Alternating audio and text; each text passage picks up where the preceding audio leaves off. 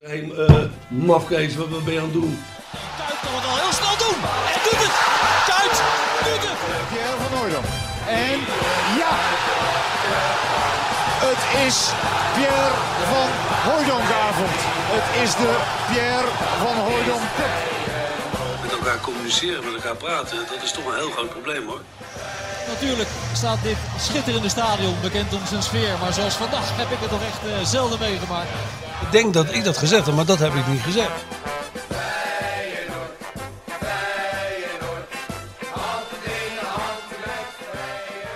Season 1, episode 5 van de Dik voor elkaar Final podcast.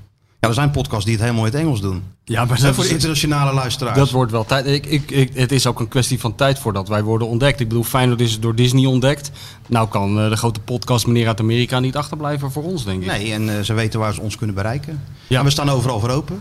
Ja, nou, jij zeker ja. Want eh, ik ben blij dat alle Twitterberichten en zo, die gaan allemaal naar jou. Dat bevalt me wel. Ja, het draaiboek. Voor je van het draaiboek? Ja, geweldig. Ja. Mensen hebben geen idee als ze naar dat gewauwel van ons luisteren. Maar lieve luisteraars, er is inderdaad een draaiboek. En geheel in traditie met eh, het merk Voetbal International wordt dat gewoon totaal genegeerd, het draaiboek. Alhoewel, ik open het altijd even om te kijken wat jij dan weer van gebakken hebt. Maar eh, meestal schiet het alle kanten op, toch? Wat wij Ja, doen. maar dat is ook zo. Maar ik heb het geprobeerd in een Excel-bestandje wat we van Freek Jans hebben gekregen. Dat kon je dan invullen. Maar Ja.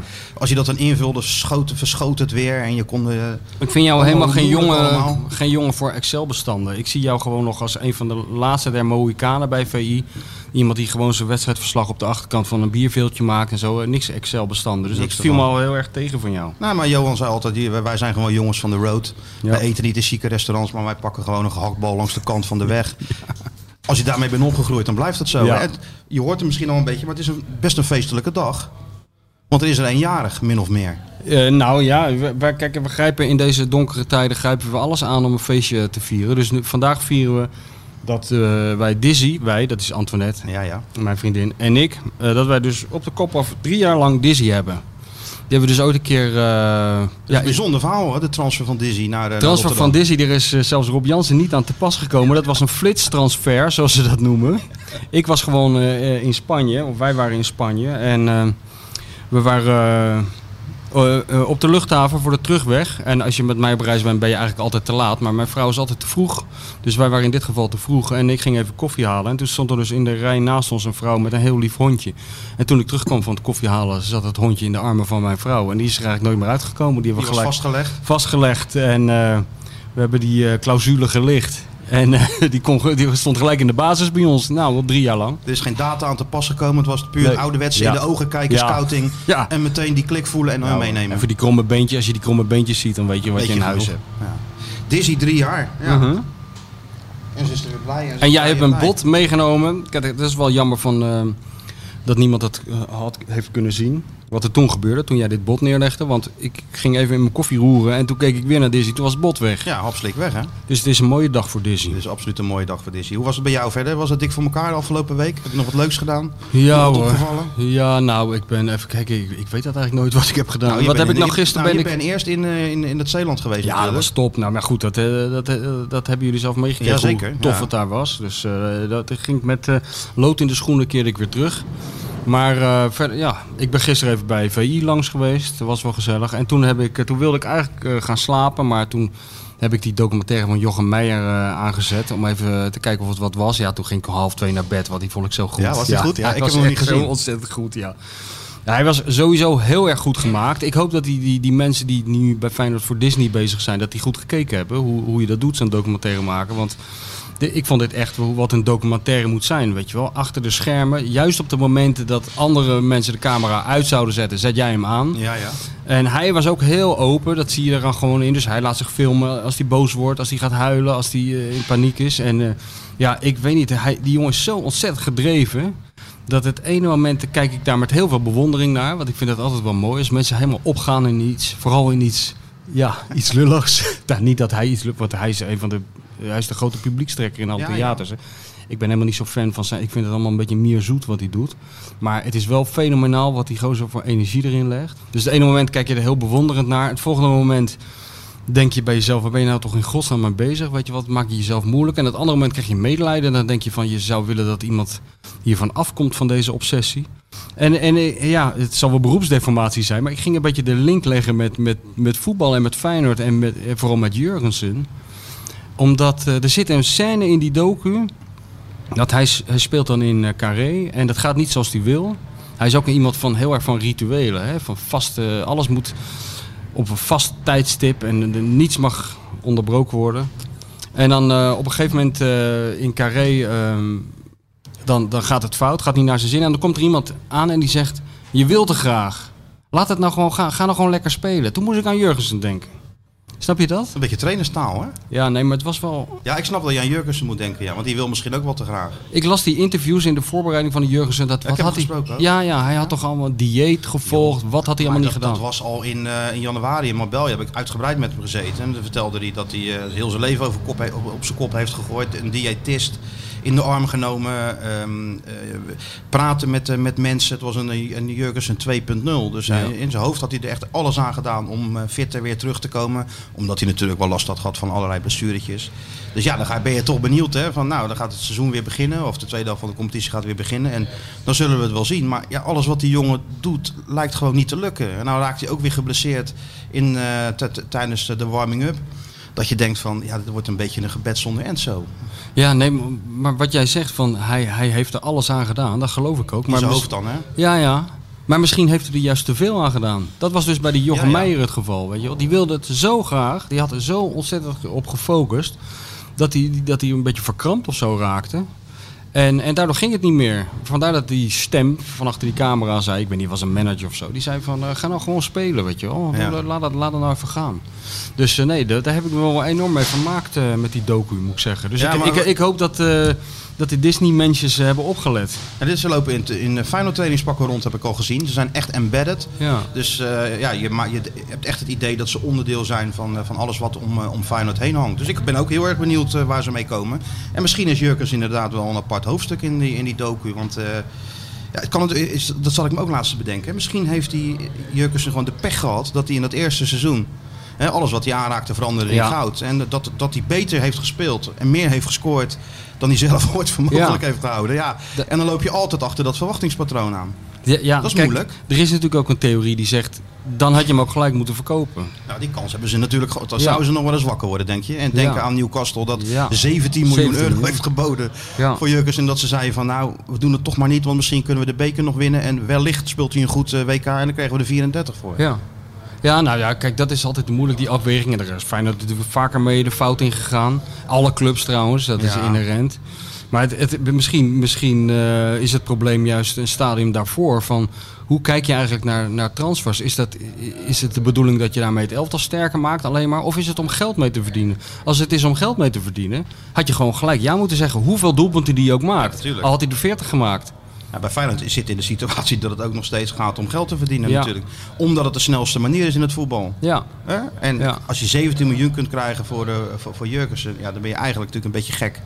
Het zou bijna economisch misdadig zijn dat je, eh, dat je het niet hebt gedaan.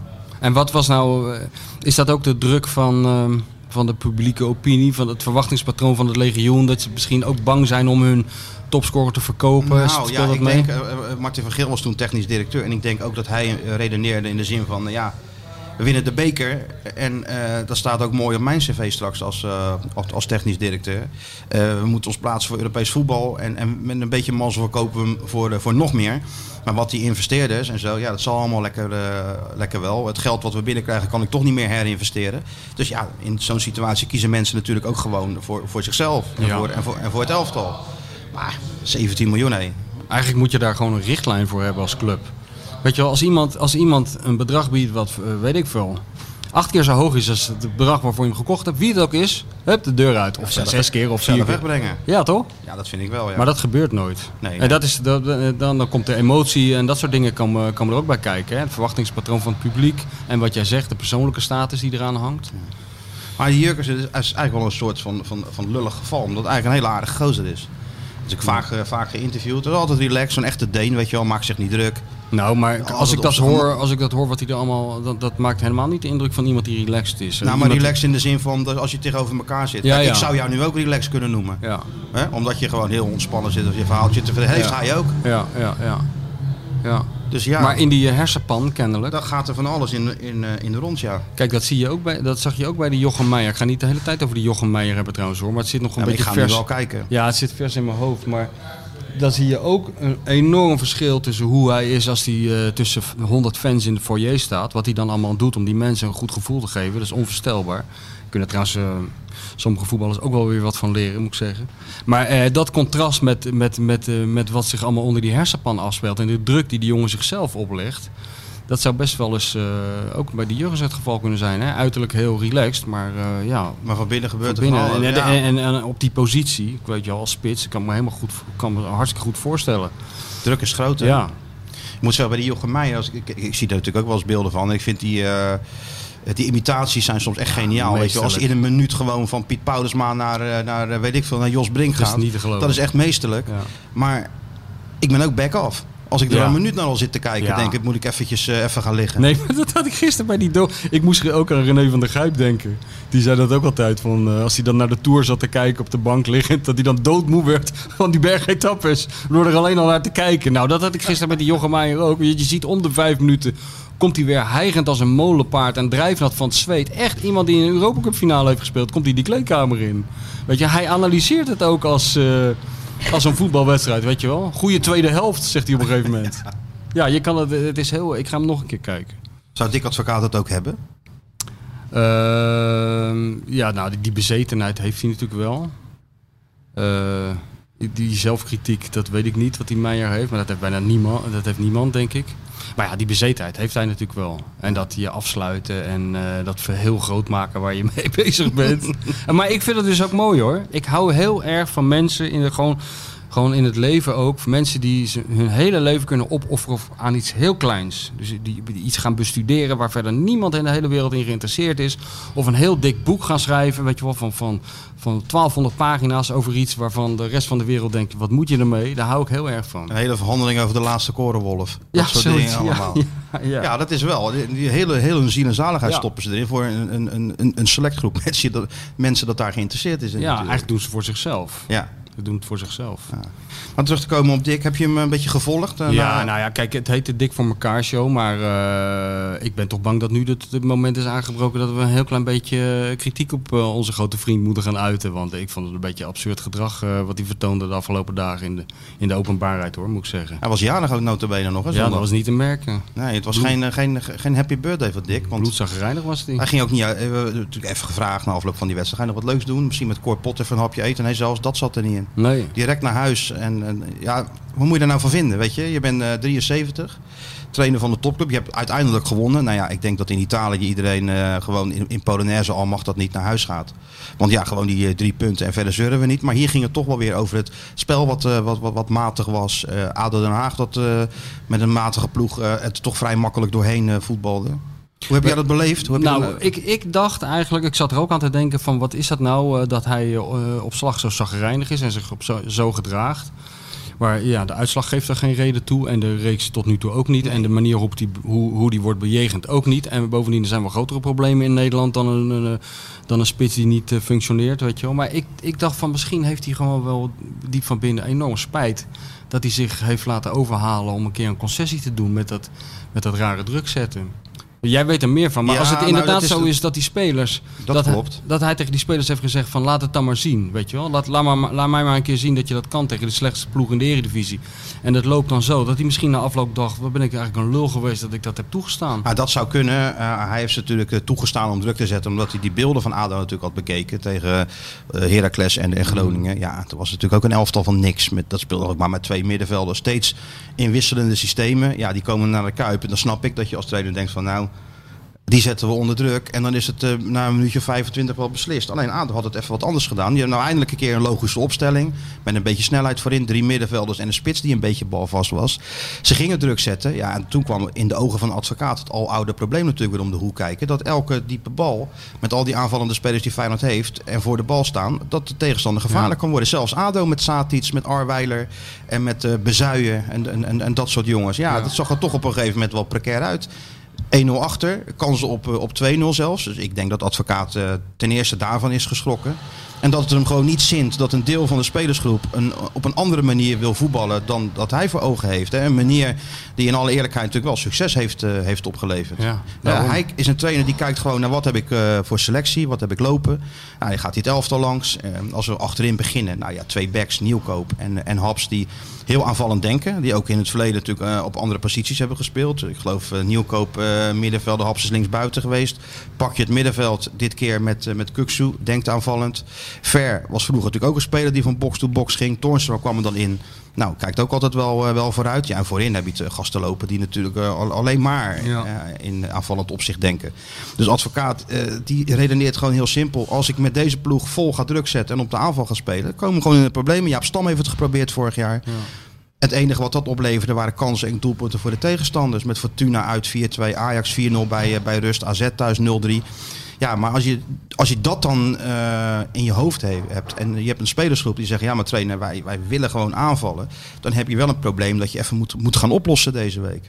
Maar was het nou ingegeven door de, door de twee voorgaande wedstrijden van ADO? Of was het ingegeven door de wens van de spelersgroep? Dat ze Nou, dit volgens mij is het ingegeven doordat hij ADO heeft gezien en, gedacht, Mm. en heeft gedacht van... Nou, als ze druk willen zetten en het kan een keer, dan kan het vandaag. Maar Ja, ja, het dus, Maar goed, het, hij het kon kende dus dus- zondag ook al niet. Nee, maar hij kende dus het verlangen in de spelersgroep. Dat leefde dus kennelijk al langer om druk te gaan zetten. Maar waar is dat nou in godsnaam op gebaseerd? Ja, dat weet ik ook niet. Ehm, spelers voelen dat en die willen natuurlijk...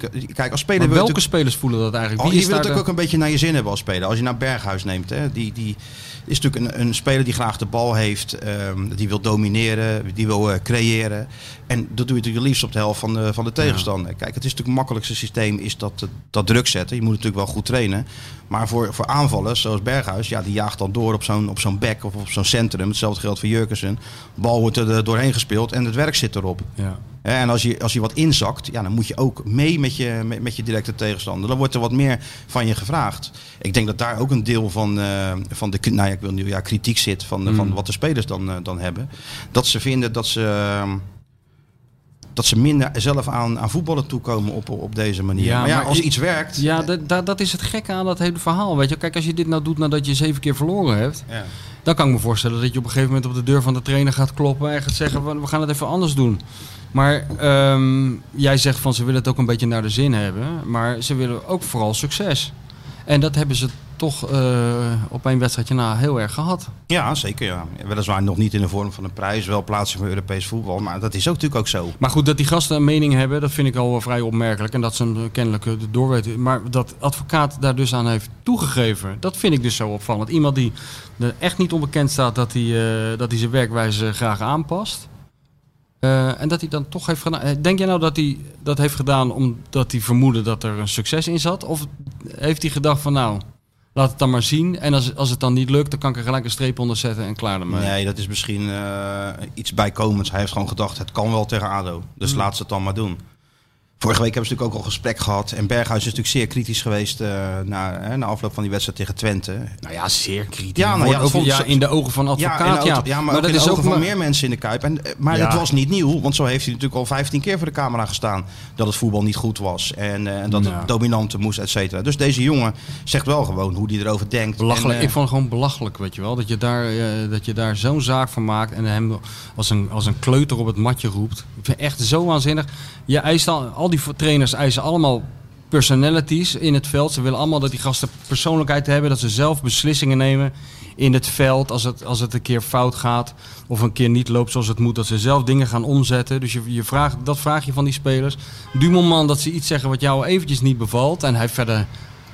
Hij heeft Dick Advocaat niet met een dictator vergeleken of zo. Het was gewoon een hele keurige inhoud- nee. inhoudelijke kritiek. En dan eh, wordt dat zo de kop ingedrukt. Ja, Het is wel grappig dat je dat nou zegt, want we hebben een vraag binnengekregen. We gaan natuurlijk van hot naar her hè, in Ja. deze podcast. Van eh, Leo uit Baarn. En, en, en hij vroeg, eh, vinden jullie ook niet dat Feyenoord persoonlijkheden mist? Hè, Berghuis is de beste, maar hij lijkt toch niet te hebben wat Guidetti en Pelle wel hadden qua, qua uitstraling en qua Ja. presence en zo. Ja, hoe, hoe zie jij dat? Nou, dat klopt wel, ja. Maar goed, de, de, de, de, de omgeving is er dus ook kennelijk niet naar om eh, je als perso- eh, personality te ontwikkelen. Want op het moment dat je dus kennelijk iets voor- de camera zegt, wat heel inhoudelijk was. En wat iedereen gewoon heeft kunnen zien. Dat, ja, Berghuis zei helemaal niks geks. Wij, wij hebben dat Nee. allemaal gezegd toen we naar die tv zaten te staren. En hij mag dat dan niet zeggen van dik advocaat. Die gaat hem dan op het matje roepen. Terwijl die advocaat later gewoon Heb je een spiegel, vroeg advocaat? Ja, het, eh, nee, maar ik zou zeggen, heeft de advocaat een eh, spiegel? Want eh, toen hij naar, hoe heet die, Boziniek werd gevraagd. Kijk, toen zei hij niet veel, maar als je naar zijn kop, dat was eigenlijk dodelijk. Dat was veel dodelijker dan wat Berghuis zei. Ja. En als je hoort hoe hij in één opmerking de hele jeugdopleiding over, Afserveert. Kijk, hij zal best gelijk hebben en hij mag dat ook. Ik vind dat iedereen alles mag zeggen. Niet zo krampachtig doen joh, over het voetbal. Het is allemaal geen, zijn geen staatsgeheimen die worden onthuld. Maar het, is, het, dit maakt het er voor jeugdspelers niet aantrekkelijker op. Eh, jongens die nu twijfelen van moet ik bij Feyenoord blijven of moet ik een overstap maken naar een andere club. Of andersom, jongens van bij een andere club naar Feyenoord willen komen. Als je dan de trainer hoort zeggen van ja, die jeugdspelers, dit is allemaal niks. Ze zijn niet goed genoeg. Dat is toch geen reclame? Nee, maar het is ook niet zo dat hij ze niet opstelt. Hè? Want eh, kijk, met, met, met Kuksu, met, eh, met eh, Nieuwkoop, eh Malasia als die fitte speelt, Bijlo staat in de goal. Dus je moet wel goed genoeg zijn. Het is een beetje... eh, Nee, maar kijk, maar die is ik, natuurlijk. ik wil alleen maar zeggen van het is voor, eh, voor voetbalbegrippen is er wat de advocaat eh, doet, dat is een stevige uitspraak. En ook die lichaamstaal over zijn spits, dat, is- dat is best uit, dat is vrij ongebruikelijk. En ik vind het hartstikke leuk. Ik, ik zou willen dat iedereen dat gewoon deed. Maar dan moet je niet gaan piepen als, als jouw sterspeler, die gewoon recht van spreken heeft, ook een keer zegt wat hij ervan vindt. Wat is daar erg aan? Nee, nee.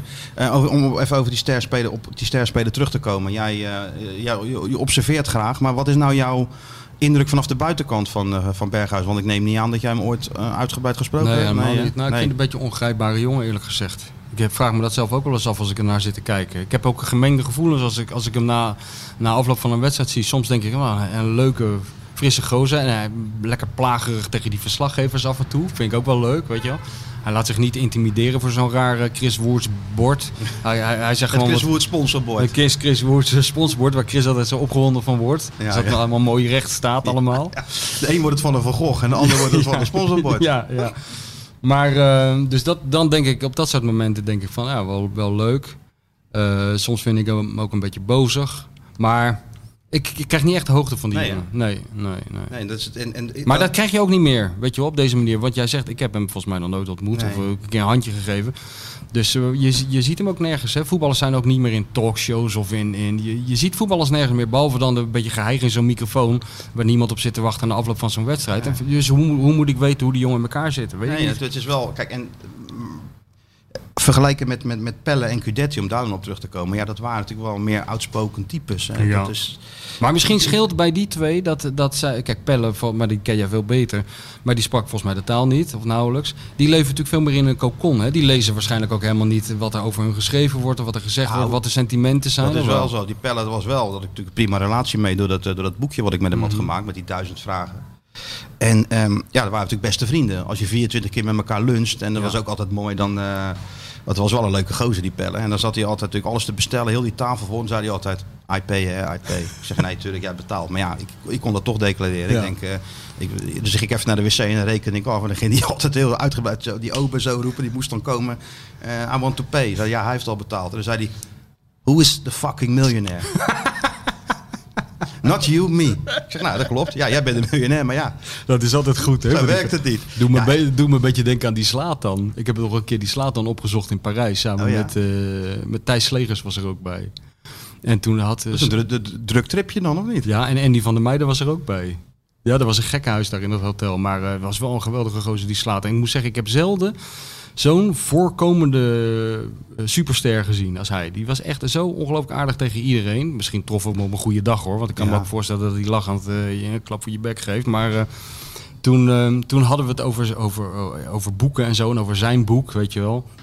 En ik vroeg aan hem van hoe, hoe dat zat met zijn boek. Hij zegt, nou, dat gaat, gaat als een speer in Zweden. Hij zegt, dat ligt in heel Zweden, heb ik voor gezorgd ligt het in elke benzinepomp, zei die slaat dan. Van Noord, van, van, van het puntje van Zweden tot helemaal tot in Malmö, et cetera. Daar ligt in elke benzinepomp ligt mijn boek. Ik ga er ook voor zorgen dat het verplicht op school gelezen moet worden en bla bla bla. We kregen dat hele verhaal. En op een gegeven moment zei ik of, of Thijs, ik weet niet meer, zeiden van nou, als je nou een deel 2 maakt en je wil echt een beetje succes daarmee hebben, dan, eh, dan kunnen wij het ook uitgeven bij Voetbal International. Als grap. En hij was al begonnen toen hij binnenkwam met de vragen: How is de moustache? Ja, House the Man with the moustache. Ja. Zo, noemde, zo noemde Mino hem ook altijd. Ja, Johan Derksen. Dus slaat dan vroeg How is de moustache? Ik zei nou, prima. En toen zeiden we dus later zeiden we van: Nou ja, je zou dat boek ook bij ons kunnen uitgeven. En toen zei hij. eh, Fuck you and your fucking magazine. If I want, I'll buy your fucking magazine and then the moustache can work for me. Topman die slaat. Dat is nou een personality. Ja, dat is een personality. Nou, ik moet zeggen, Guidetti was ook wel een personality op zijn manier hoor. Want die had nog nooit een wedstrijd ergens op het hoogste niveau gespeeld. Die kwam van Manchester City. En ik weet nog goed, de eerste dag dat hij zich dan meldde, trainen ze nog op Varkenoord. Nou, daar kwam er wat een rossige jongen op de training die iedereen een, een hand gaf en eh, mee ging trainen. Nou, eigenlijk meteen al een soort van grote bek had. Ja, ja. En de afloop gingen we even koffie met hem drinken. eh, Om, eh, en eh, dan kon hij zich een beetje kennis maken. Je weet hoe dat gaat. En toen vertelde hij dat hij was gekomen om kampioen te worden. Want ja, ja het Feyenoord was tiende geëindigd, maar ik kon hem het schelen. Hij zag het stadion en dan zag hij, ja, met zo'n club word je toch kampioen. En toen dachten wij al een beetje van, eh, nou dat is wel een, een hele grote bek. Maar hij maakte het wel waar. En ook Ja. in die kleedkamer kwam hij dan binnen. En eh, ik, ik heb het volgens mij wel vaker gezegd. Die gasten hadden dan zo'n muziekinstallatie en dan bepaalde Ruben Schaken, de muziek. Dus allemaal R&B en hip-hop en weet ik het allemaal.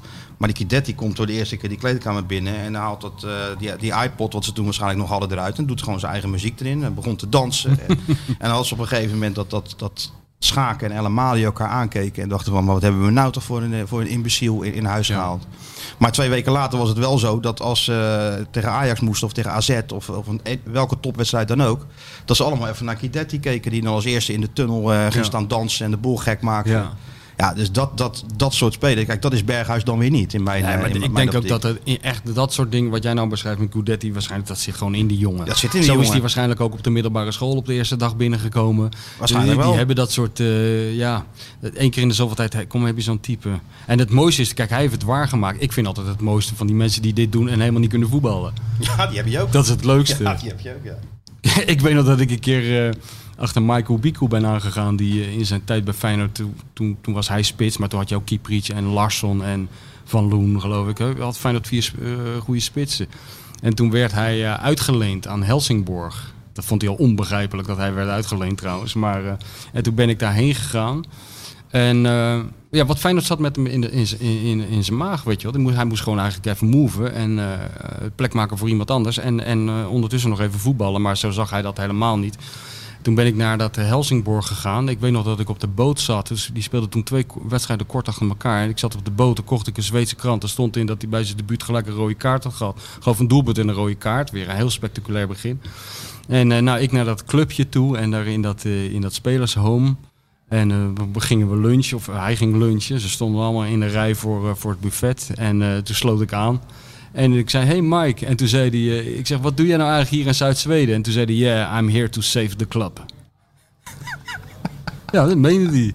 Geweldig. En toen gingen we spaghetti in de rij staan. Ik mocht gewoon mee eten met dat elftal. En toen kreeg je weer zo'n scène die we bij Feyenoord ook al hadden meegemaakt. Dat er stond zo'n hele grote trog spaghetti voor die gasten, weet je wel. Dus die Mike die houdt zo zijn bord omhoog. En die vrouw die kwakte zo'n hele berg spaghetti op. En hij zegt, wat is dit?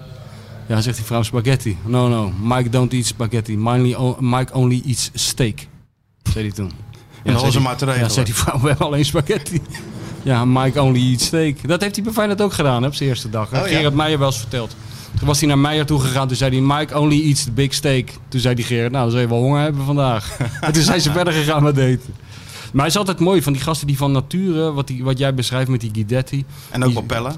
Ja, die dat van nature hebben. Dat is natuurlijk wel mooi. Ja. En het was, viel me wel op dat, dat soort types toch wel behoefte hebben aan een... eh, aan, en dat is ook zo gek dat het dan met advocaten een beetje op deze manier loopt. Eh, Ze hadden eigenlijk maar voor één iemand ontzag, Pelle en Kidetti dan. Dat was voor Koeman. Ja. Als die Kidetti twee keer had gescoord of iets had gedaan. eh, we kwamen dan tegen de afloop van de wedstrijd. Zeiden je, what did Koeman say? did Koeman say anything? Ja, Ik ja, zeg, ja, hij was satisfied. Oh, helemaal blij. En we Ja. Pelle eigenlijk hetzelfde. ja, ja. Dus dat is wel, eh, dat, dat is wel gek. Heb jij trouwens wel eens meegemaakt dat eh, een spelersgroep iets anders wilde dan een, eh, dan een trainer?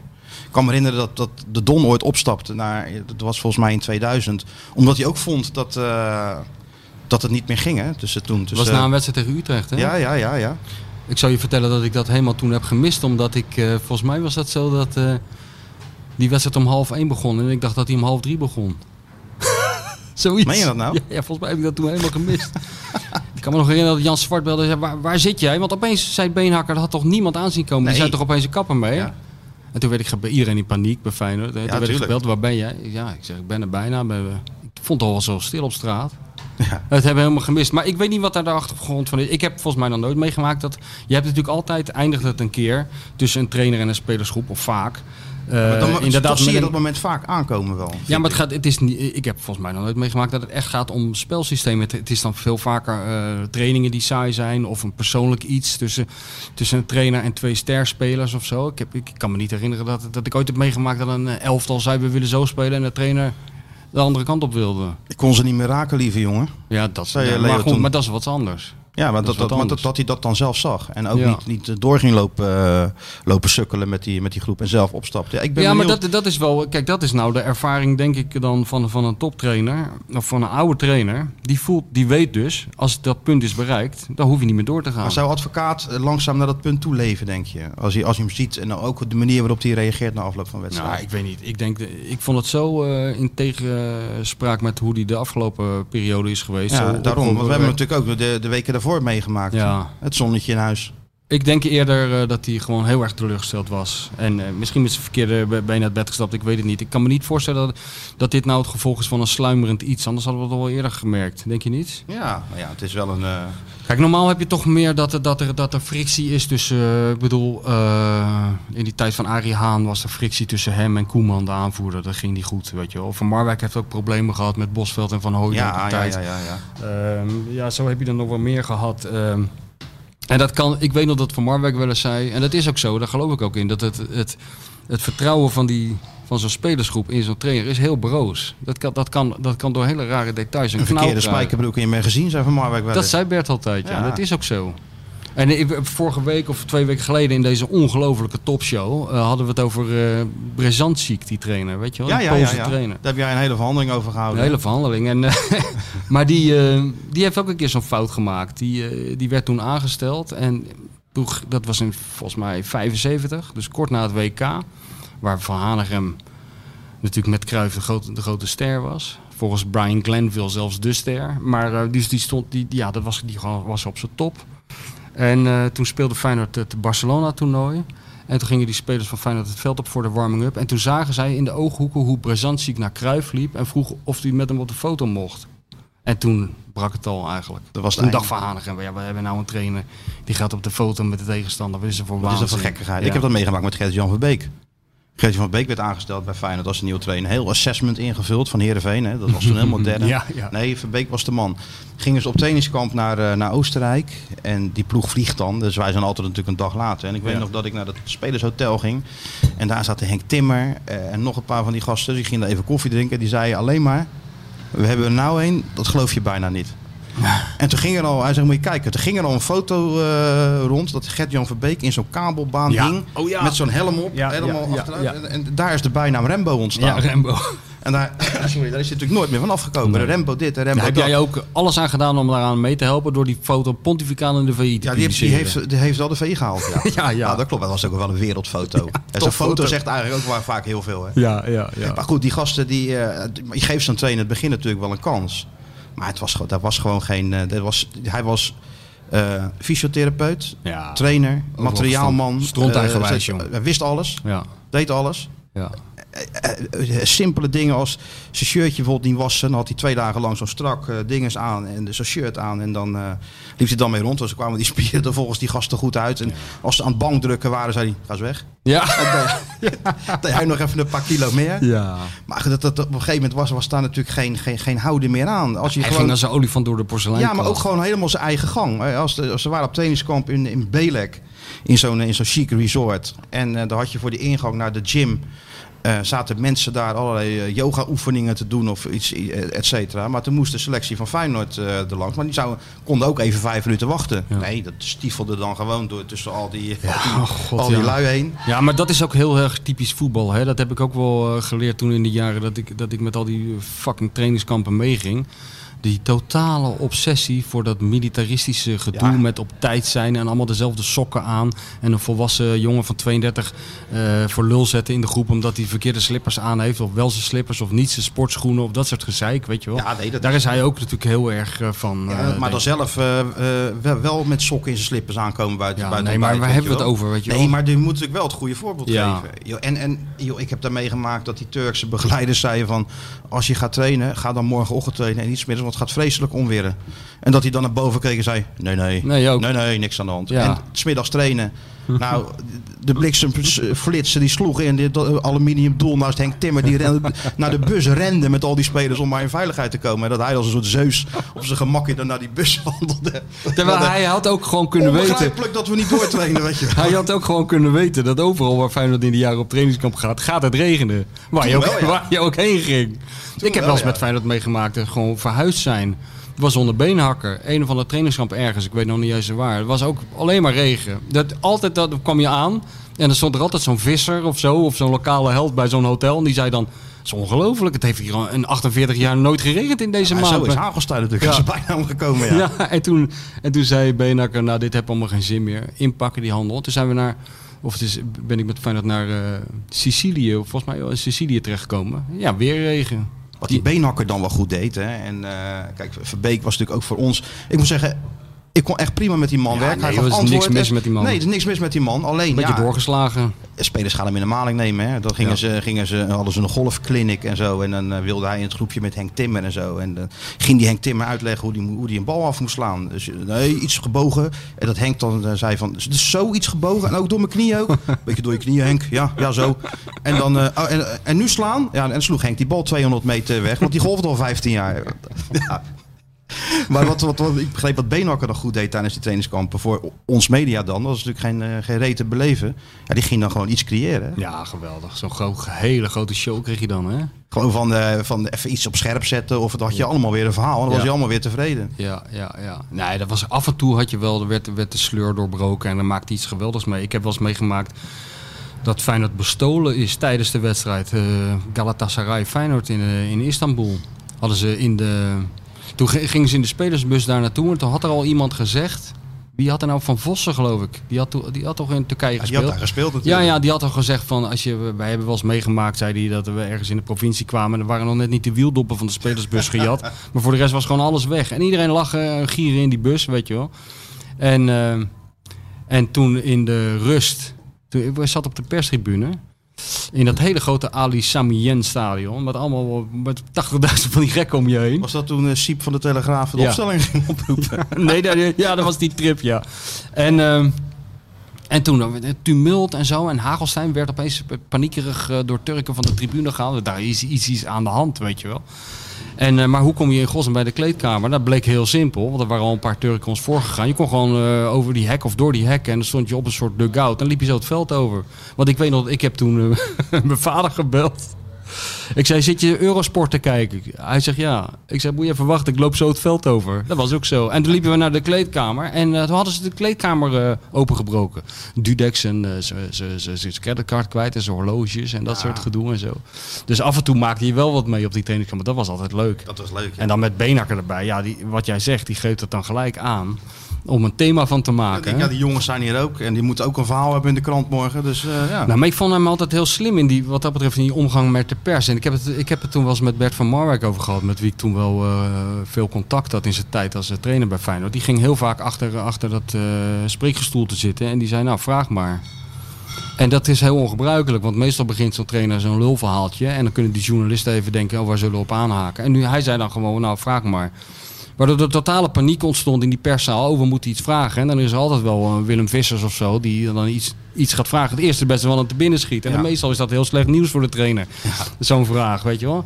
En Beenhakker, die was natuurlijk heel slim. Want die, die, dacht, die lepelde gewoon een kant-en-klaar verhaal op. Als je dat zou opnemen soms, die monologen. Dan kon je gewoon blind intypen. Ja. Dan zat je tien minuten later zat je op het terras. Dan was je klaar met je werk. Dick Advocaat zei wel eens dat eh, toen Michels in het ziekenhuis lag met zijn hartaanval. Toen gingen zij naar Hongarije voor die befaamde wedstrijd met die goal van Rob de Wit. Ja. En Beenhakker en Advocaat deden die wedstrijd samen. hè. En Dick deed dan de trainingen en alles. Maar Beenhakker ging dan de bespreking doen.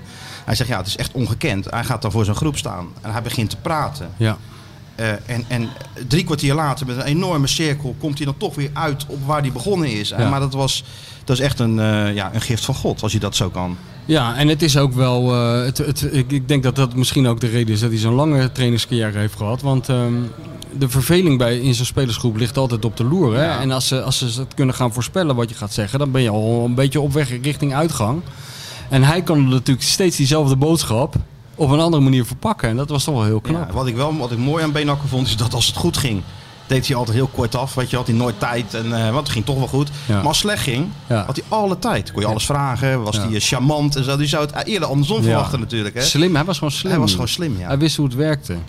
Het is ook niet zo ingewikkeld. Alleen, er is bij, vaak bij die trainers zo'n angst. En spelers helemaal, maar die kan je het niet kwalijk nemen, want die zijn ook jong. Maar bij, bij trainers vaak zo'n eh, ongegronde angst voor de media.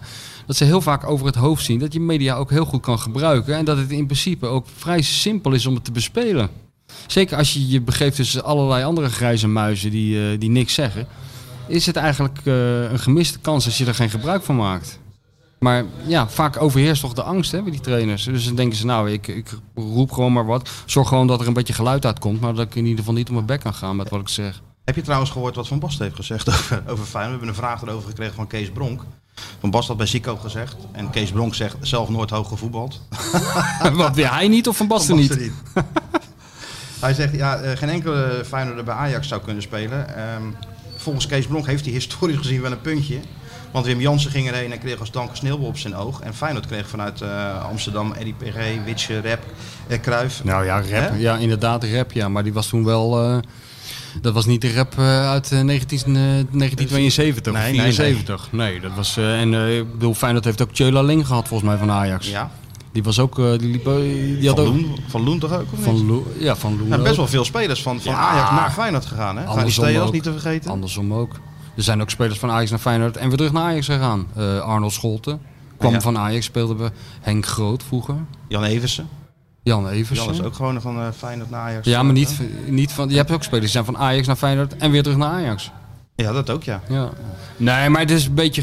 Ja, ik weet niet. Kijk, Ajax heeft ook Ruud Geels. eh, die is vol- volgens mij vier keer topscorer van Nederland gewo- geworden in het Ajax-shirt. Die kwam gewoon... Die, die, wel weliswaar met een tussenstop. Maar in principe is die zijn carrière bij Feyenoord begonnen. Ja, ja. En hij heeft ook als een gek gescoord. ja. Het Dus- is andersom was het nooit zo'n probleem volgens mij als een Feyenoord naar Ajax ging. Maar ik kan me herinneren dat Gary Steels kwam.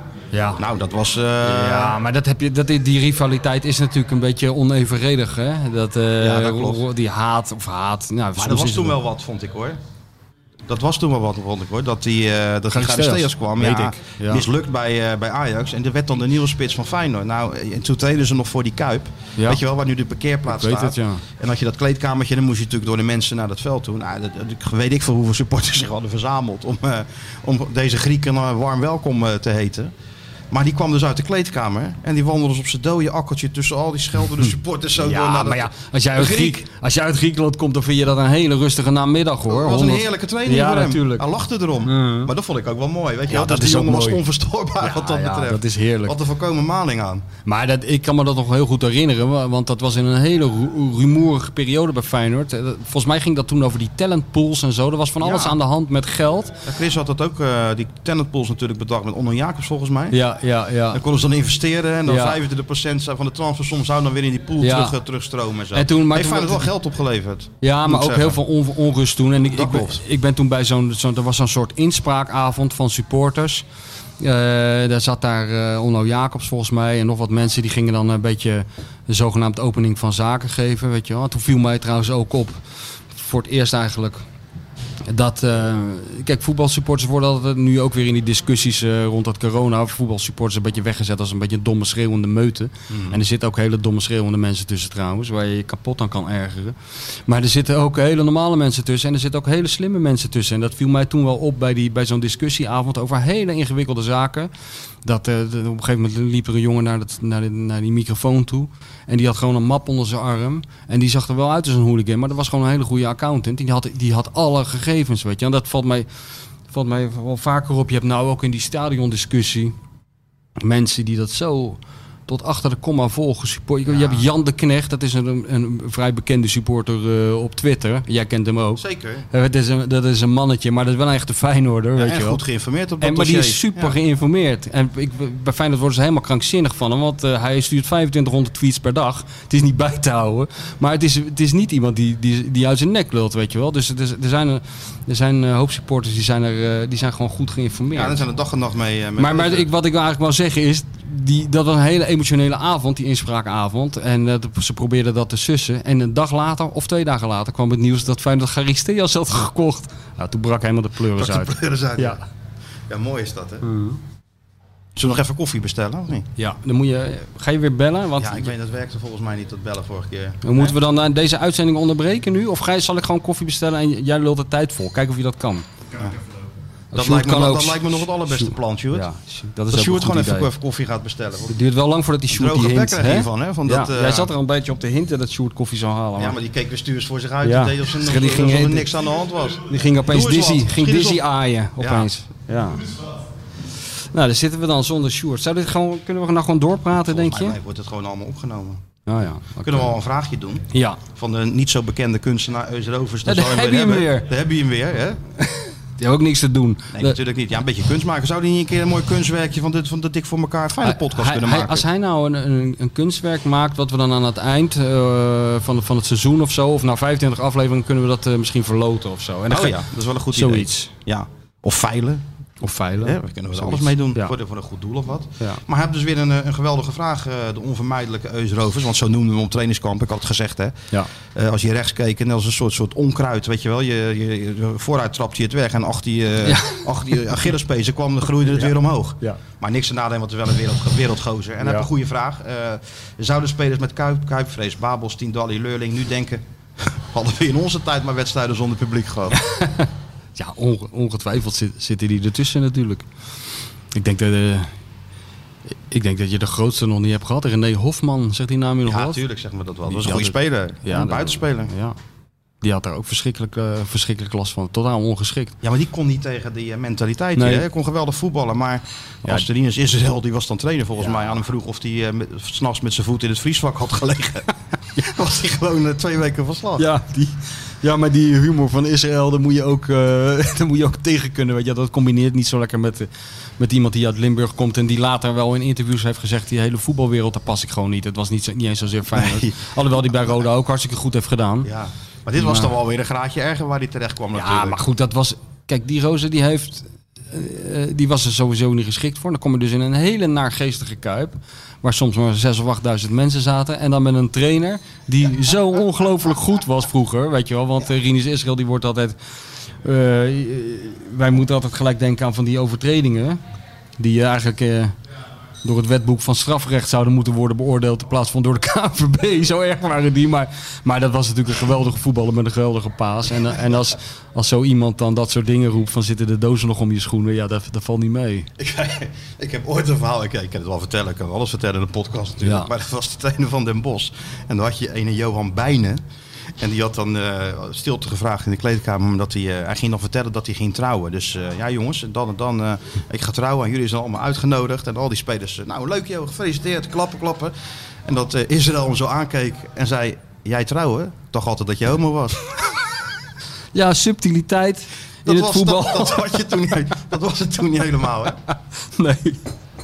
Nee. Nou, maar toch vind ik hem wel... ehm, ik vind hem wel een subtiele humor, eerlijk Ja, gezegd. heeft Kijk, dit, dit getuigt daar niet zo van, maar eh, dat heeft hij wel. En eh, die René Bouwman, ken je die? Die documentairemaker. Ja, ja. Die heeft een keer zo'n serie, eh, hele goede voetbaldocumentaires gemaakt. Ik weet nog niet, even niet meer hoe ze heten.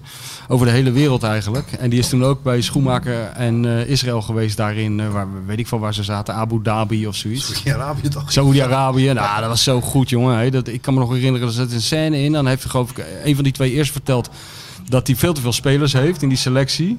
En volgens mij kunnen ze ook helemaal die namen niet onthouden en zo. Ze weten helemaal niet wie wie is. Maar ze hebben natuurlijk zo'n Shaik, neem ik aan, die, die koopt maar en die koopt maar. Dus een gigantische selectie. En dan volgt die bouwman met zijn camera, volgt Israël vlak voor de training. Als hij even de pionnetjes neerzet en zo. En dan eh, zet hij zo'n pionnetje neer bij het doel. En dan... eh, en dan loopt hij terug en dan schuift hij dat pionnetje iets dichter bij die paal. En dan zegt hij, nou ik zet hem even iets dichter bij die paal. Hopelijk loopt er straks een speler van mij tegenaan. Hij was als trainer bij ADO. Ja, het was echt wel een wereldvent hoor. Hij zei toch ook over die speler van... eh, als hij nog een keer zo'n voorzet geeft, dan schiet ik hem door zijn knieschijven. Ja, dat ook. Maar bij ADO hebben we altijd die traditionele eerste oefenwedstrijden bij Laakkwartier. En dan Ja. de, presenteerden de nieuwe spelers presenteerden zich dan aan het publiek. En dan hadden ze weer een van de centrale verdediger gehaald. Die dan na eh, 10 minuten een of andere tekorte terugspeelbal gaf. Of in de fout ging, onder de bal doorliep of weet ik veel wat. En dan stond eh Rinus op, eh, hief zijn handen ten hemel en zei... Mijn aankoop is het niet. Ah, dat is toch geweldig? Ja, dat is geweldig. Het is Ja, jammer zo dat worden hij- ze niet meer gemaakt. Nee joh, het is jammer dat hij... eh, hij zit dan altijd op zaterdag bij de radio bij, Ja, bij eh, Leo Leo Driessen op Driessen. Radio Noord-Holland. Ja. Noord-Holland. En, eh, maar verder, want ik was laatst eh, gebeld door... Wel, eh, was dat nou Jinek? Nou, ik weet niet meer. Een van die... Oh ja, de, Ja, wie bellen er niet? Ja, ik kan al die talkshows allemaal niet uit elkaar houden. Nee, dat natuurlijk. is- dat begrijp jij natuurlijk Als er wel. maar een camera staat, Larry dan, eh, dan, King dan was ga je nee, eh, natuurlijk. ja, nee, op één. En toen vroeg, dat ging natuurlijk weer over die wereldbeker en zo. Ja, ja. En wie ze dan moesten uitnodigen. En toen zei ik ook van, eh Rinus Israël man, die, dit is altijd Joop van Dalen. Nou, dat weten we nou wel met dat brilletje. Maar hij wilde niet. Vind ik ook Nee. wel echt top. Want, Ja. maar dat, dit- ik, ik zou wel een avondje kijken hoor, Rinus Ja, Israël. tuurlijk. Ja. Ik heb je- wel eens geïnterviewd eh, daarover, ook voor een, eh, voor een of andere DVD die toen moest worden gemaakt. Ook, eh, ik vond het ook altijd heel aandoenlijk dat hij eh, zich eigenlijk eh, gewoon schaamde voor, voor, voor, al die misdragingen. aangericht. Ja, Ja. ja. Ja, met dan dat hij nog zijn compaan erbij natuurlijk. Die, die altijd Ja. dan het laatste zetje nog gaf of andersom. Chilette 2 systeem was ja, het een beetje. Amsterdammer hè. Ja, Am- Amsterdammer in de Kuip. En eh echt een Feyenoorder. ja. Ja. Hey, het zal je niet ontgaan zijn. Alle maatregelen die, eh, die worden getroffen. Nee. Ik neem aan dat wij deze podcast wel gewoon kunnen. Want dit is natuurlijk es- essentieel werk wat we, wat we kunnen gewoon- de mensen niet teleurstellen. Dus eh, En eh, desnoods gaan we gewoon een uur met zo'n mondkapje voor zitten murmelen. Dan kunnen de mensen er zelf iets van bakken. ja, dan zijn we niet te verstaan. Maar dan maakt ook ze het zelf fuck maar uit. in. Nee, dat maakt Ja. ook niks uit. Nou goed, we zitten hier natuurlijk keurig op anderhalve meter tenminste. Ja, we zitten hier, eh, alleen die is hier zo En bij. anders dus- zijn we de afgelopen vijf weken wel familie geworden, hè Sjoerd? Zo voelt het wel een beetje En inmiddels. Sjoerd, een jongere broertje dat koffie voor ons haalt, ons goed verzorgt. En ook gewoon zorgt dat we mensen aan de lijn eh, kunnen En dat we krijgen. ook gewoon eh, mensen hebben die, eh, die naar die ons in luisteren en vragen stellen. Die horen ook bij de familie. Nee, we hebben het allemaal Ja, ontzettend nou, we hebben er wel weer één hoor, een vraag van, Ja? van Robert van Heusden. Zul je wel hebben, Robbie uit Rotterdam. Die Robert momenteel- van Heusden? Ja, die momenteel renteniert op Ibiza. Of Maar die- renteniert. ik ken Robert van Heusden, als dat dezelfde is. Zeg het die, maar. Die, dat, dat, dat, is, eh, die, dat is een, iemand die. eh, dat is eigenlijk iemand die Chris Guillan het leven heeft gered. Voor mij is dat hem, ja. Ja, ja, ja, Ja. ja. Nee, die ken ik. eh, die, die, heb ik die heb ik leren kennen. Nou, omdat hij. ik heb een boekje geschreven, dat is verder iedereen ontgaan. Althans, het boek, niet, het boek wel, maar de hele actie niet. Maar ik heb toen over Gian geschreven. En ook een beetje over de gezondheidsproblemen die hij heeft. En eh, Chris heeft dus een, eh, een best wel serieus gezondheidsprobleem. En dat heeft zich Ja. eigenlijk geopenbaard eh, op een, mo- een moment dat hij aan het voetballen was met een stelletje Afrikaanse vrienden. in, in het Zuiderpark in Rotterdam. En toen kreeg hij dus een, een, soort aanval. ehm, en, en dat was heel levensbedreigend. Hij raakte buiten bewustzijn en zo. Hij lag er op dat veld. Hij kreeg een soort epileptische aanval. En al die Afrikanen om hem heen die raakten totaal in paniek. En die gingen als remedie heel hard bidden voor zijn herstel. En er heeft er één iemand is er zo verstandig geweest zijn telefoon te pakken en 112 te bellen. Dat is die Robert van Heusden, als dat tenminste dezelfde is. Ja, ja, ja, volgens mij wel dan. Dus die heeft gewoon, eh, die heeft Chris zijn leven gered. En die heeft later eh, ook nog heel veel voor hem, eh, voor hem gedaan. En eigenlijk, dat vind ik ook wel mooi aan Feyenoord, weet je wel. Ze hebben het altijd over de helden van Feyenoord. En dat, dat zijn dan altijd die spelers. Maar dit is eigenlijk ook een held. En, en die Jan de Knecht, waar ik het net over had. Dat was een collega van Chris Guillan in de haven. Dat is eigenlijk ook een held. Want die heeft Chris ook enorm geholpen. Door eh, dingen te veilen en door hem eh, te steunen en zo. Dus het is wel mooi dat, eh, dat dat soort mensen er zijn. Dat ze zich bekommeren om, om zo'n zo'n oud speler. Nou, ja. dat zei hij dus, die Robert. Want het is dus echt een Feyenoord supporter. Die zat er al in de jaren tachtig. Toen er helemaal ja. niemand meer zat, zat hij daar. En die, die, zijn redenatie was ook van... Ja, ik heb als supporter enorm genoten van die Gian. En hij heeft eh, die cup gewonnen. En dan heb ik enorm van... Nou, nou, nu kan ik iets terug doen. Dan doe ik dat.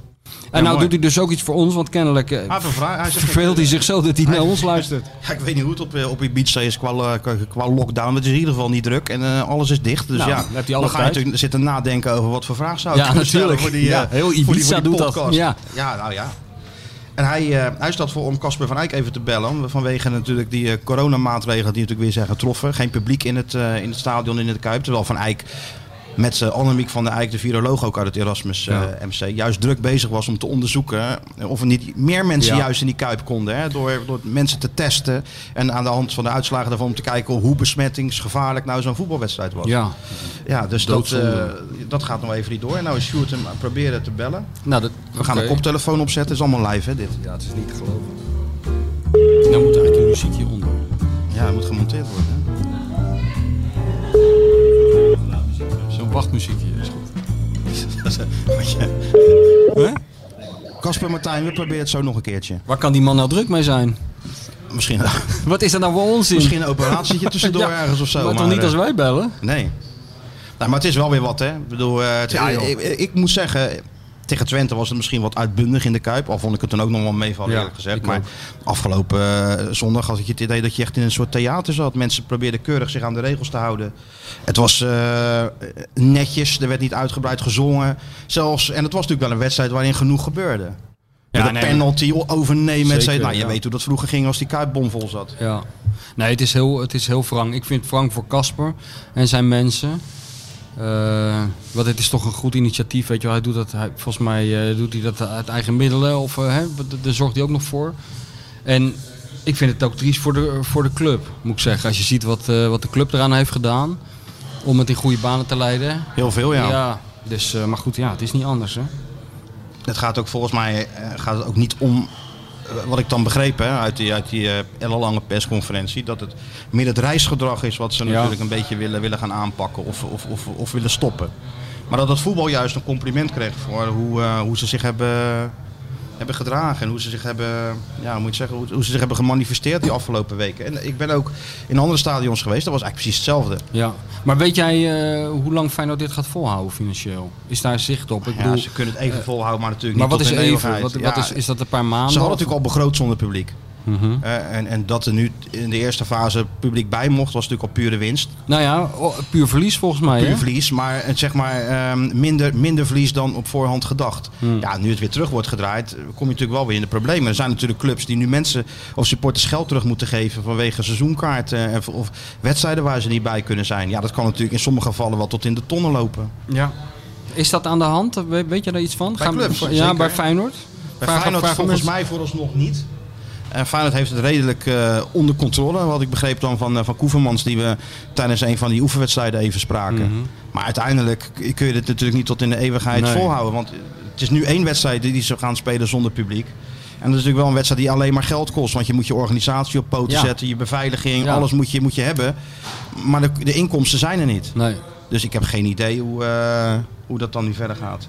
We hopen maar dat het snel weer, de, weer met publiek gevoetbald kan worden. Dat het na drie weken eh, die, eh, die curve, wat ik hoe ze het noemen, dat dat weer een beetje flattent en dat het weer, dat het weer mag. Maar Ik verheug me er niet op hoor, om naar die wedstrijd te Nee, kijken zonder, zonder, in een heel leeg stadion. Ik word er zo depressief van. ik ben bij Nederland-Italië geweest door een heel leeg stadion. Dat is gewoon, ja, dat is niks. Je nee. hoort die spelers op het veld, dat is een keertje leuk. Maar Ja. ja, je speelt toch voetbal voor, eh, voor publiek. En, Ja.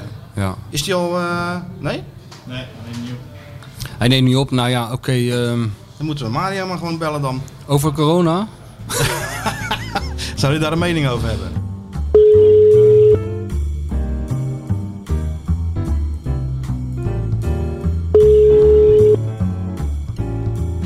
Hey Mario. Trainer, Ja. Martijn, zijn we weer. Hey! Met Michel. Hallo Mario. Hallo. Ja, we wilden even met eh, met Casper van Eyck bellen in de rubriek Ja, Hallo met Mario. Maar ik denk dat hij eh, druk is, dat hij staat te opereren of wat dan ook. Oh.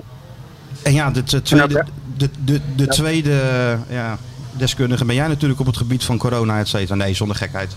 Dat zullen we je niet vragen. Maar eh, we vragen ons wel af. Jij hebt met, eh, met, met, met Dick Advocaat natuurlijk gewerkt. Wat is er met hem, aan, Ja. de- wat is er met hem aan de hand? Hij is zo, zo kriegelig.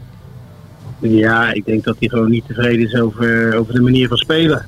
En eh, ja, iedereen bemoeit zich ermee natuurlijk. Over druk zetten, hoog druk zetten, laag druk zetten, helemaal geen druk zetten. Ja, en, en het, zit, het zit nu even in, in die zin tegen. Ze hebben pas één wedstrijd gelijk gespeeld en die andere twee gewonnen. En ze zijn nog zoekende. Maar ze zijn ook nog zoekende naar de juiste formatie natuurlijk. Ja, dan valt er in, zo in de warming-up je eerste spits uit.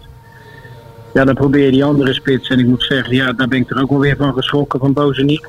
Dus al met al, ja, ik denk dat, dat ik gewoon op dit moment eh, ja, blij, blij zal zijn als 6 oktober voorbij is. Want je merkt natuurlijk ook als Senesi deze goals blijft maken.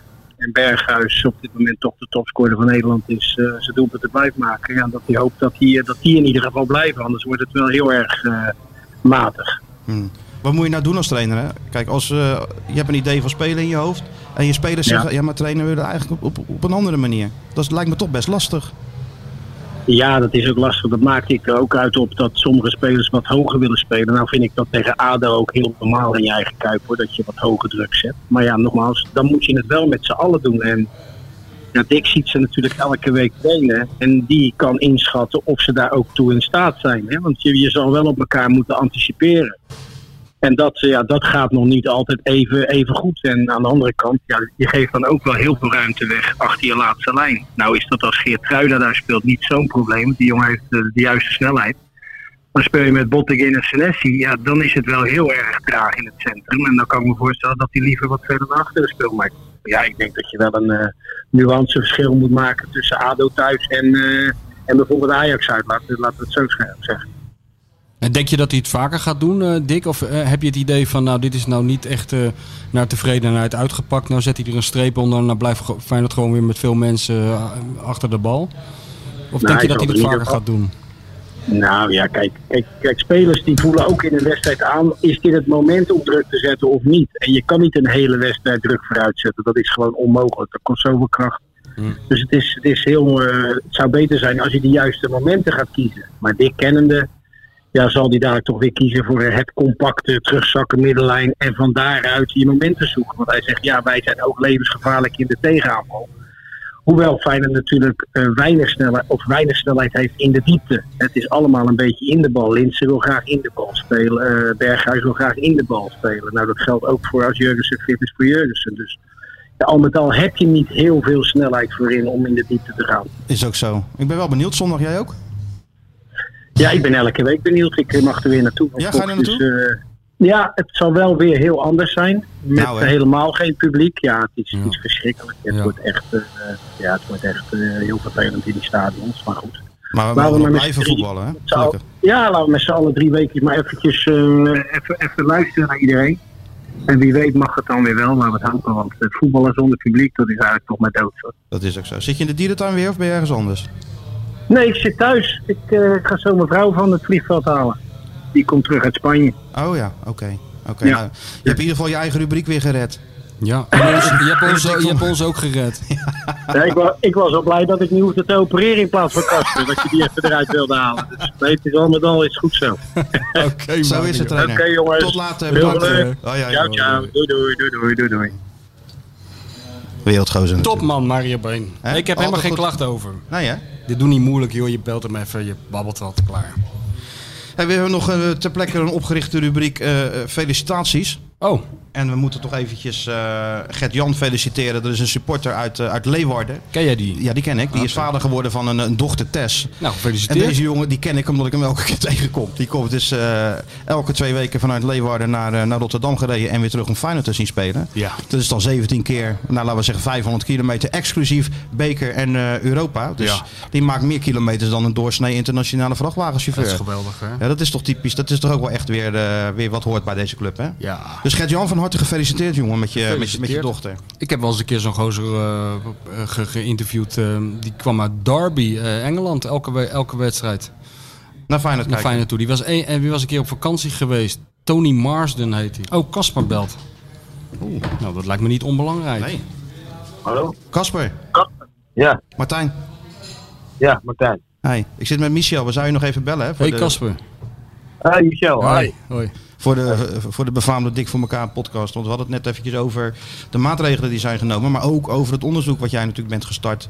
Op eigen initiatief met het, eh, met het Erasmus en op eigen kosten. En er gaat, nu, gaat de streep doorheen zeker nu dan? Nou ja, dat denkt iedereen, maar dan begrijp je het niet helemaal, denk ik. Nee. Want, Kijk, we hebben nu de eerste gegevens al.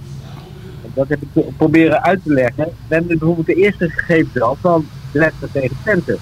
ja, Tegen Twente zijn er 3000 mensen geweest.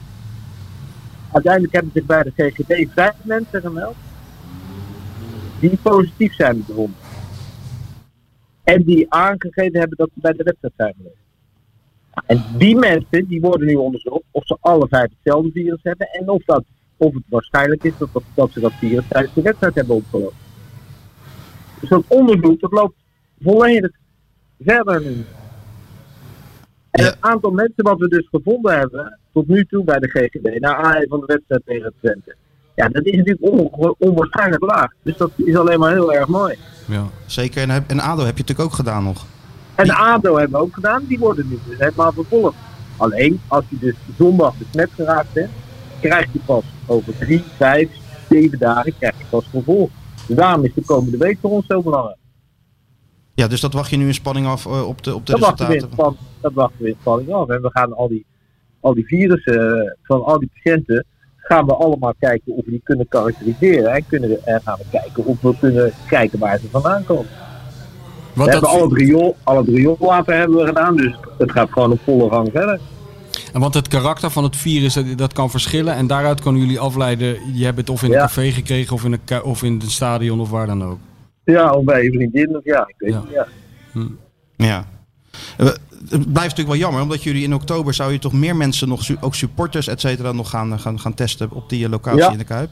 Dat is natuurlijk zeker jammer. Kijk, de, de, de pilotstudie, zoals we dat noemen, afgelopen zondag, ja, dat was een heel groot succes. Het, het, het liep gesmeerd. Het testen is op grote schaal op locatie is mogelijk. Dus ja, we zijn wat dat betreft heel erg blij en tevreden. En zodra er ook maar weer iets mogelijk is, eh, gaan we weer vol aan de slag. Absoluut, ja. De- maar snap je het wel dat de over hebt gekozen om, om te spelen zonder publiek vooralsnog? Nou, het is natuurlijk relatief gezien heel eenvoudig en heel makkelijk om zoiets eh, te doen. Eh, snap je, dat, dat, dat begrijp ik wel. En, alleen, ja, waar het op gebaseerd is, mag je ook weten. ja.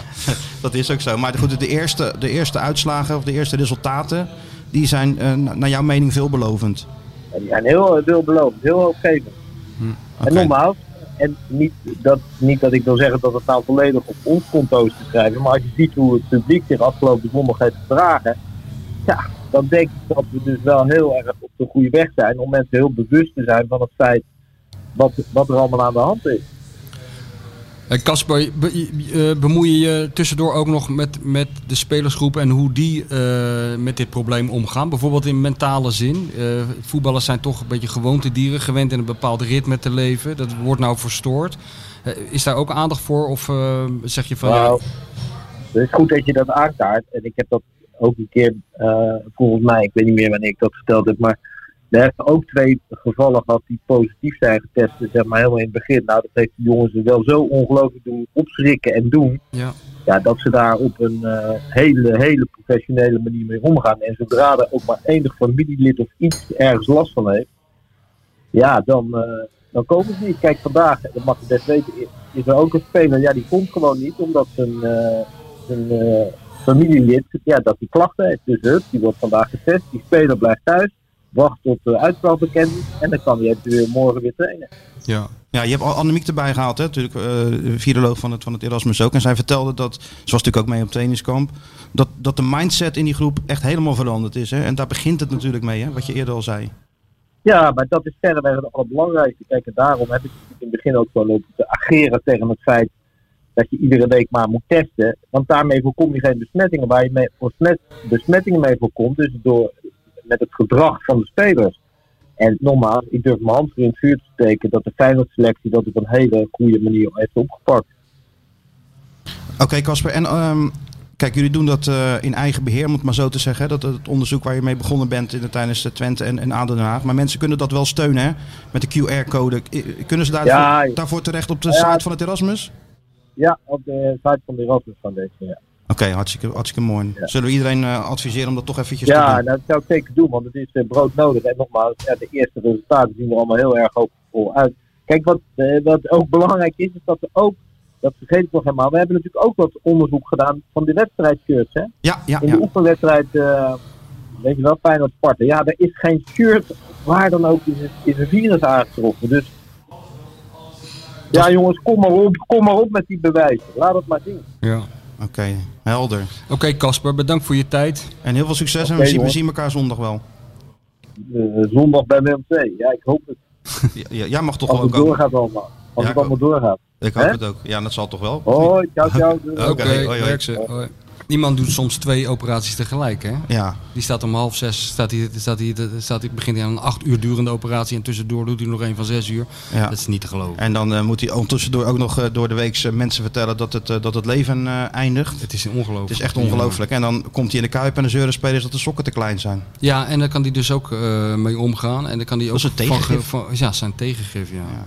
Nee, het is, een, eh, het is een bijzondere man. En laten we met z'n allen ook dat onderzoek steunen. Omdat hij Ja. terecht ook aangeeft hoe belangrijk dat is. Ja, En dus allemaal naar, eh, wat is het? Gewoon naar de site van het Erasmus, daar Ja. staat de QR-code op. Annemiek van Eyck heeft het me gisteren tijdens de wedstrijd al honderd keer gezegd. Scan die code, maak een klein bedragje over en Ja. het onderzoek kan door. En als de eerste resultaten zoveel veelbelovend zijn, Nou, inderdaad. ja, dat is natuurlijk alleen maar goed. Dat we zo, met zo snel mogelijk, dat we zo snel mogelijk weer met zoveel mogelijk mensen van voetbalwedstrijden kunnen, Ja. kunnen, kunnen gaan genieten. Had je verder nog wat? Want het telletje loopt aardig door en je bent niet de goedkoopste, laten we eerlijk zijn. Nou, er moet ook een keer een eind aan dat. Hoe lang zitten we nou te... Hoe lang zitten we, Stuart? Ja, het is veel te lang, joh. Eigenlijk veel te Mensen lang. worden er doodziek Ja, maar van. misschien vinden mensen dit toch wel interessant. Met, eh, met, met op het einde nog eventjes eh, Ja, de, de, beste dokter van Nederland. Die de, die nog even zijn laatste, de laatste bevindingen met, eh, met ons deelt. Ja, nou oké, we, we nokken er lekker mee. Jij gaat eh, naar Dizzy is jarig. Dizzy ligt helemaal uitgeteld. Ik weet niet wat er in dat bot zat, maar eh, dat wil ik ook hebben. Want die is helemaal... Geloof, Valium, eens. geloof ik. Heerlijk ligt hij erbij. Dus eh, dat, dat was weer een, een topochtend geweest zo. Ja, en, en jij gaat lekker naar Tilburg. Ik ga voor de tv zitten. Zo is dat. Volgende week zijn we er dan weer. En ik wil nog wel even iedereen bedanken voor alle positieve reacties. Ik Ja, dat moet wel een beetje ik moet gek eerlijk gevoel zeggen zijn voor dat jou, dat voor mij heel erg wennen is. Dat er mensen op je afkomen in de Kuip. eh, Dat jij altijd zo'n afwerend gebaar Dat ik maakt. altijd van denk, oh jee, dan gaan we het weer krijgen. Ze leuke podcast. Ja, ja, ja. ja, nou ja. Toch een leuke keer om te horen. Ja, zeker leuk. Tot Ja, ik volgende vind het, week. ik vind Of het leuk niet? dat die mensen luisteren. Dus, Ja, ik vind eh, het ook leuk dat ze ik hoop luisteren. volgende week weer, weer luisteren. Ja, en eh, te volgen op Twitter, Instagram, alles. eh, ideeën, suggesties, vragen, laat ze achter. En eh, we komen er misschien wel op terug. Toch? Zeker. Hey, eh, mafkees, wat, wat ben je aan het doen?